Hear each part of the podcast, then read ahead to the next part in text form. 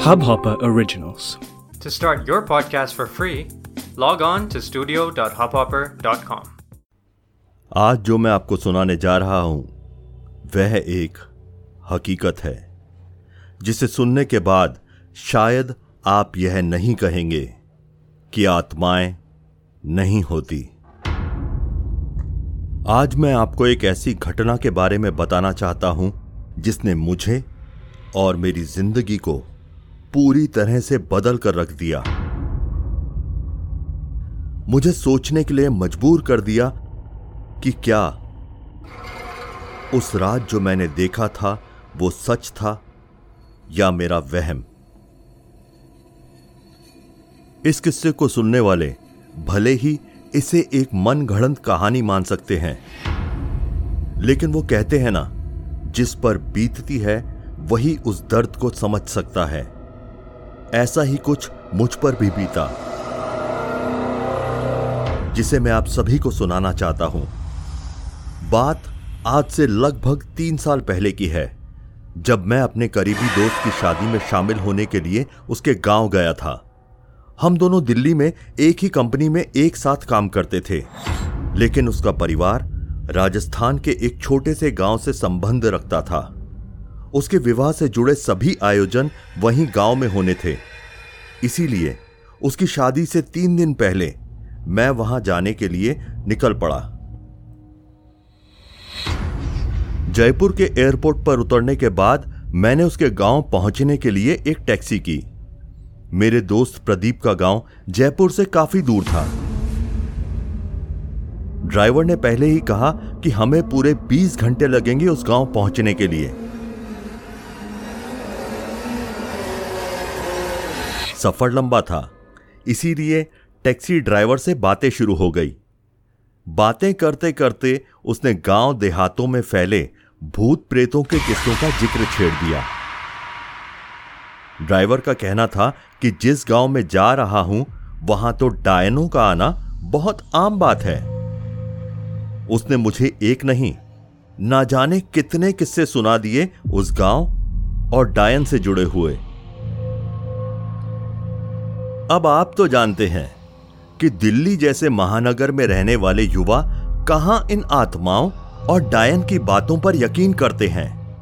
मेरे जैसे अधिकांश लोगों के लिए यह सिर्फ़ और सिर्फ़ एक मनोरंजन का ज़रिया हो सकता है। इससे ज़्यादा कुछ नहीं।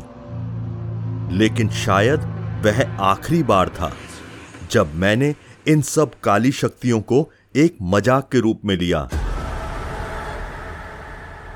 क्योंकि उसके बाद जैसे मैं इन सब पर ना सिर्फ़ विश्वास करने लगा, बल्कि हर समय इनकी उपस्थिति का एहसास भी करने लगा। ड्राइवर का कहना था कि सुबह आठ बजे तक हम अपनी मंजिल पर पहुँच जाएँगे। रात करीब दस बजे के आसपास हमने एक ढाबे पर खाना खाया और फिर सफ़र की शुरुआत की।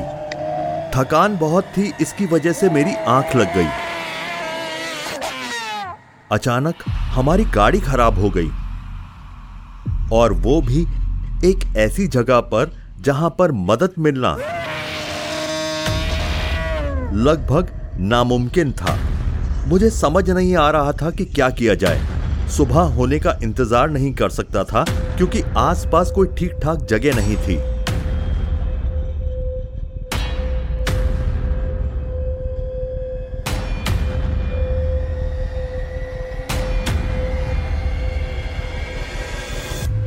ड्राइवर ने कहा कि दो या तीन किलोमीटर पर एक ढाबा है। आप वहाँ पर पहुँच जाओ। मैं गाड़ी ठीक करके वहाँ पर आ जाऊँगा। मैंने उसकी बात मान ली और पैदल चलने लगा।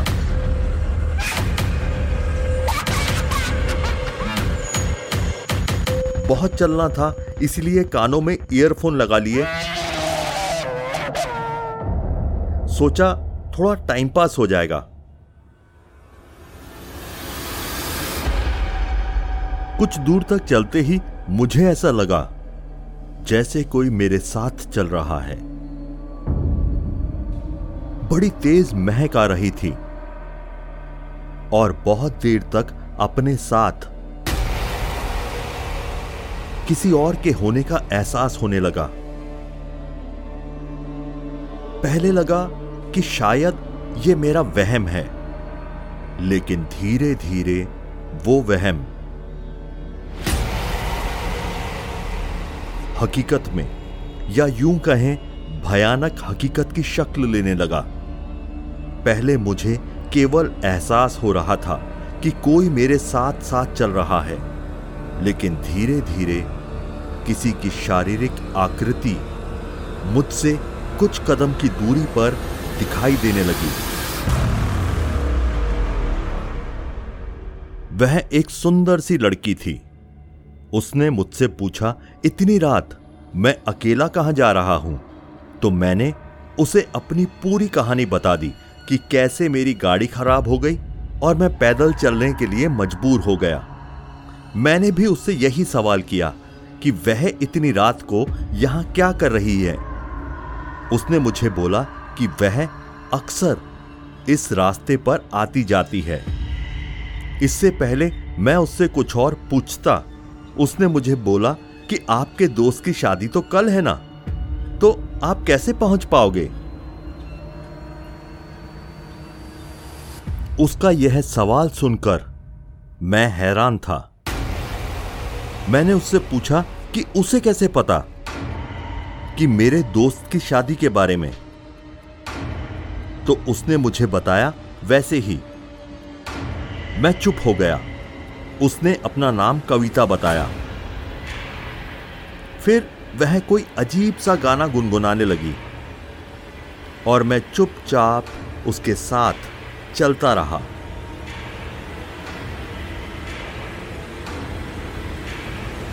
आगे बढ़ा तो सामने एक बड़ा और घना सा पेड़ दिखाई दिया। मैं उसकी तस्वीर उतारने लगा। तो उस लड़की ने मुझे ऐसा ना करने को बोला। मैंने पूछा, क्यों? तो उसने बोला कि रात के समय तस्वीर नहीं उतारते। मैंने अपना कैमरा चुपचाप अंदर रख लिया। मेरी नज़र अचानक उस पेड़ से थोड़ी दूर पर खड़ी तीन औरतों पर गई। तीनों औरतें धीरे धीरे मेरे पास आने लगी। जैसे जैसे वो पास आती, उनका चेहरा मुझे नज़र आने लगा, जो बहुत डरावना था।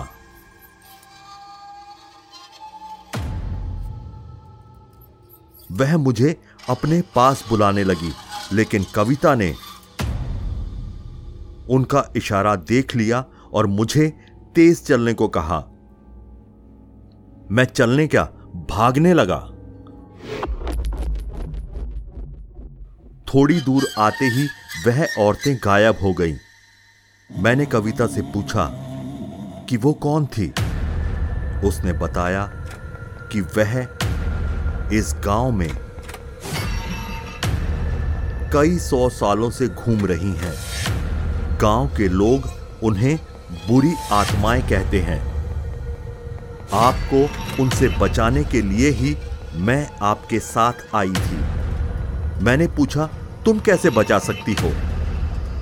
उसने सिर्फ़ मुस्कुराया। कोई जवाब नहीं दिया। हम बहुत दूर निकल आए थे। कविता ने कहा कि ढाबा आने वाला है और अब रास्ता सुरक्षित है। अब मुझे चलना चाहिए।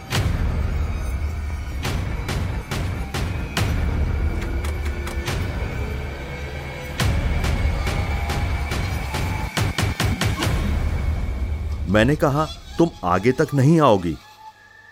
उसने कहा, मेरी मंजिल तो यही है। जाते जाते उसने मुझे बस एक बात बोली। हर आत्मा बुरी नहीं होती साहब। उसकी बात का मतलब समझते मुझे देर नहीं लगी।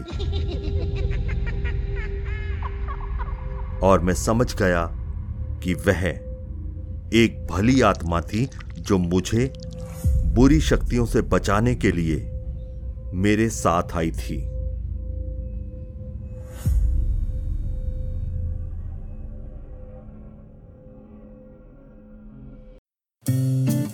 इस हब हॉपर ओरिजिनल को सुनने के लिए आपका शुक्रिया।